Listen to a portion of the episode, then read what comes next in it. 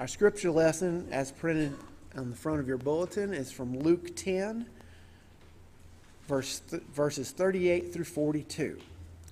Jesus visits Martha and Mary. Now, as they went on their way, he entered a certain village where a woman named Martha welcomed him into her home. She had a sister named Mary who sat at the Lord's feet and listened to what he was saying. But Martha was distracted by her many tasks. So she came to him and asked, Lord, do you not care that my sister has left me to do all the work by myself? Tell her then to help me. But the Lord answered her, Martha, Martha, you are worried and distracted by many things. There is need of only one thing. Mary has chosen the better part, which will not be taken away from her. This is the word of the Lord, word of God for the people of God. Thanks be to God. Let me ask you a, a question. Are there parts of the Bible you don't like? I think it's a fair question. I despise this passage. I have no love in my heart for this passage at all. That's why I am a, a, preacher of the lectionary. It forces me to preach on passages like this one that I would always choose not to preach on and go somewhere else. Are there passages you don't like? Are you telling me you like that passage about pray for those who persecute you?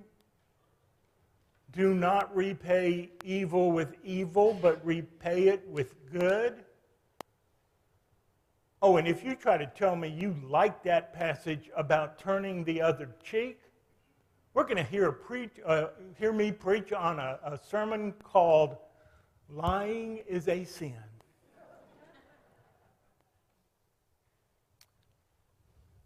I'm very honest when I tell you I do not like these verses. Let me pray and then we'll get to find out why. Lord, we, we know your word never returns void. And there are just passages that are hard. But then we have your Holy Spirit to bless us, to guide us, to illuminate our minds, to bring your light to our lives. Do that now, we pray. In Jesus' name, Amen. Have I made it clear I don't like this passage? I don't want to be too wishy washy here. I, I, I, I want you to get it. I do not like this story of Jesus and Mary and Martha. If I made a list of stories that I do not like in the Bible, that I would rather not preach from ever, this would rate very high on that list, if not at the very top. Now,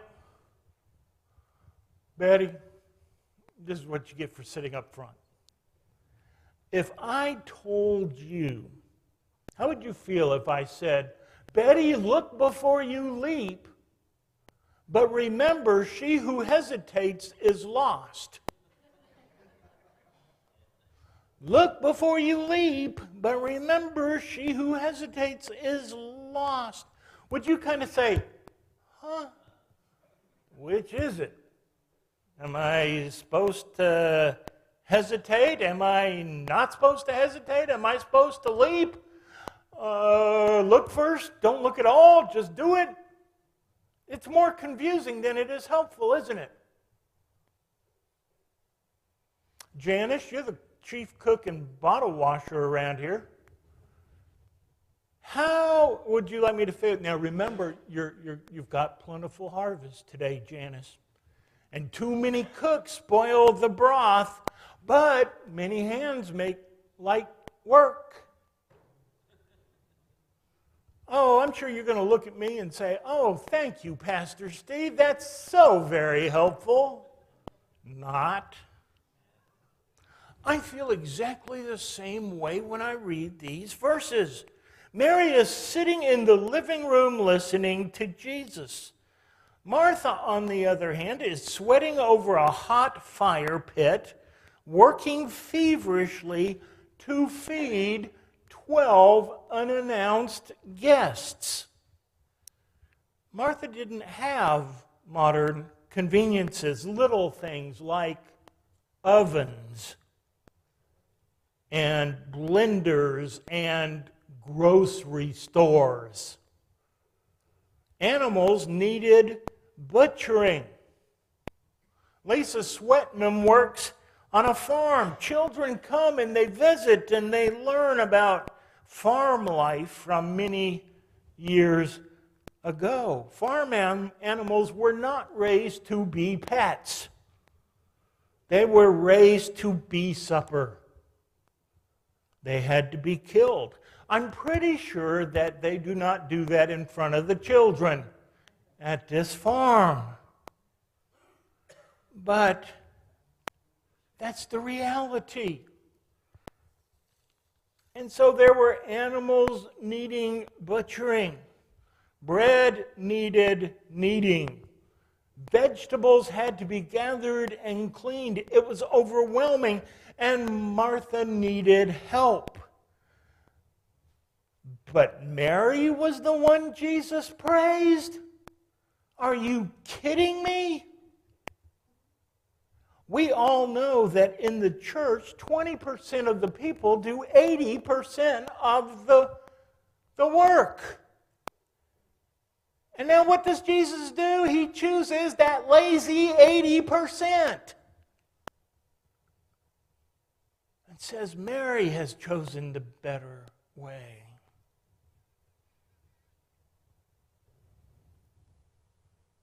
Well, let me tell you something. Try having a covered dish supper if no one cooks. It's hard to repair a roof leak if we are all sitting around reading devotionals. It's hard to repair a toilet if we are all in coffee and conversation and especially if we can all quote John 3:16 but none of us know where the water valve cutoff is. What would happen if we needed to have events that will meet the needs of our community, but we're all too busy memorizing Scripture, sitting at the feet of Jesus, to plan these events, to make these events happen. A church needs doers. I'm going to state a very obvious thing. A church needs doers, or nothing's going to get done. And even Jesus himself said, I must be about my Father's business. Business, work, doing. But Jesus says it is Mary who has chosen the better way. Really? Mary, who's just sitting there when there is so much work to be done. Have I told you recently how much I do not like these verses? These verses. I have spent most of my lifetime, lifetime encouraging people, to serve, to serve, to serve the, the, to find a place of service in the church,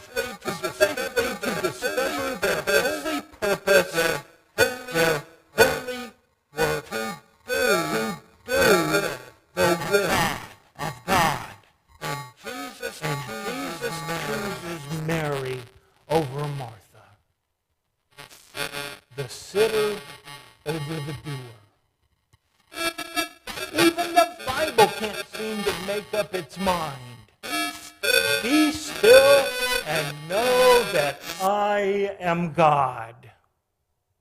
Well, go Mary. That's definitely a vote for Mary. Be still But the Bible also says, do not be hearers of God's word only, but doers also. Go, Martha. That is definitely a vote for Martha. And not only that, but because Martha was doing all the work. That's the only reason Mary was freed to sit at the feet of Jesus. I vote for Martha. But for 2,000 years, Jesus has voted for Mary. You know, there are some people in this church who would wear out the Energizer Bunny. If that's you, you just might be a Martha. I remember a time when Sissy came into the bedroom to vacuum. There is nothing wrong with that, except it was two in the morning. I had been sound asleep. I needed to be at work at 7:30. I was getting up at 6:30, and she comes in running the vacuum cleaner. I am sure I ever so gently asked her to leave and vacuum later. If you are vacuuming at 2 in the morning, you just might be a Martha. If the only time you get a break is when you get sick, if you sit down for a quick break, but you can't sit still because you're restless and you're looking for something to do, or my favorite one, if you can't stand to see someone else sitting still, and when you do, you're telling them what to do. I can almost guarantee you you're a Martha. Oh, are you a Martha? Let me tell you something. God loves Marthas, Marthas and Martins. We want to put the guys in there. He didn't say what Martha was doing was wrong. Jesus didn't do that. He just said that Mary's chosen the better way. Great. Person sit around doing nothing, just hanging out. Okay, maybe growing her faith. Maybe experiencing the heart of Jesus. God loves Marthas and Martins just as much as God loves Marys and Harrys. The world loves Marthas. Oh, how the world loves Marthas. Bosses love Marthas. They will work them until they keel over dead because they get stuff done. We have a rule in the church among pastors if you want something done, give it to someone who's so busy already. They'll get it done. And they may pass out doing it, but they'll get it done. And let's face it, we live in a Martha world. We don't just live anymore, we hyper live. Like one person said, we buy time saving gadgets, but don't have the time to read the instructions so we'll know how to work them. You know, I always choose the shortest line at the bank. You know, I drive through that has all the signs that says no more than three minutes, by the way. And I'll choose what looks like the shortest line. And sure enough, it never fails. I get behind that person who is still signing checks, who is looking for their deposit slip, who is ordering new checks, who's asking a hundred questions a child could answer, and I'm fuming. Go inside, learn to read, three minutes. Everybody else who's come up both sides of me, they're gone. They're long gone. I even moved one time to another lane. And when I did, the person in front of me finally went. We live in a Martha world. Which checkout line at the grocery store is moving fastest? And no one drives the speed limit anymore, they get run over. We just have to get there two minutes earlier. And here's the real danger Martha's and Martin's get hurt, they burn out, their health suffers. Bad attitudes creep in. Why am I doing everything?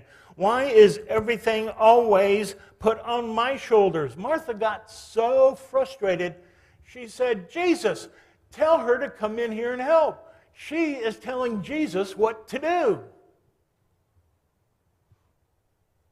That's a bad attitude. That's a dangerous attitude. When helping others is hurting you, something is wrong. When working for Jesus is keeping you from spending time with Jesus, something is wrong. And maybe you can truly hear Jesus' words slow down, drink some coffee, smell the roses, and sit with me for a while. It's disgusting. I hate these verses because I know some of y'all who do all the work around here are going to say, you know, that's right. And I am killing myself. And I do need to spend more time with Jesus. I have just taken you out of the work pool at the church. I don't like that one bit. But maybe I should because you need it too. God loves you, Martha's. God loves you, Mary's. Thank God there's room for all of us at God's table. Amen.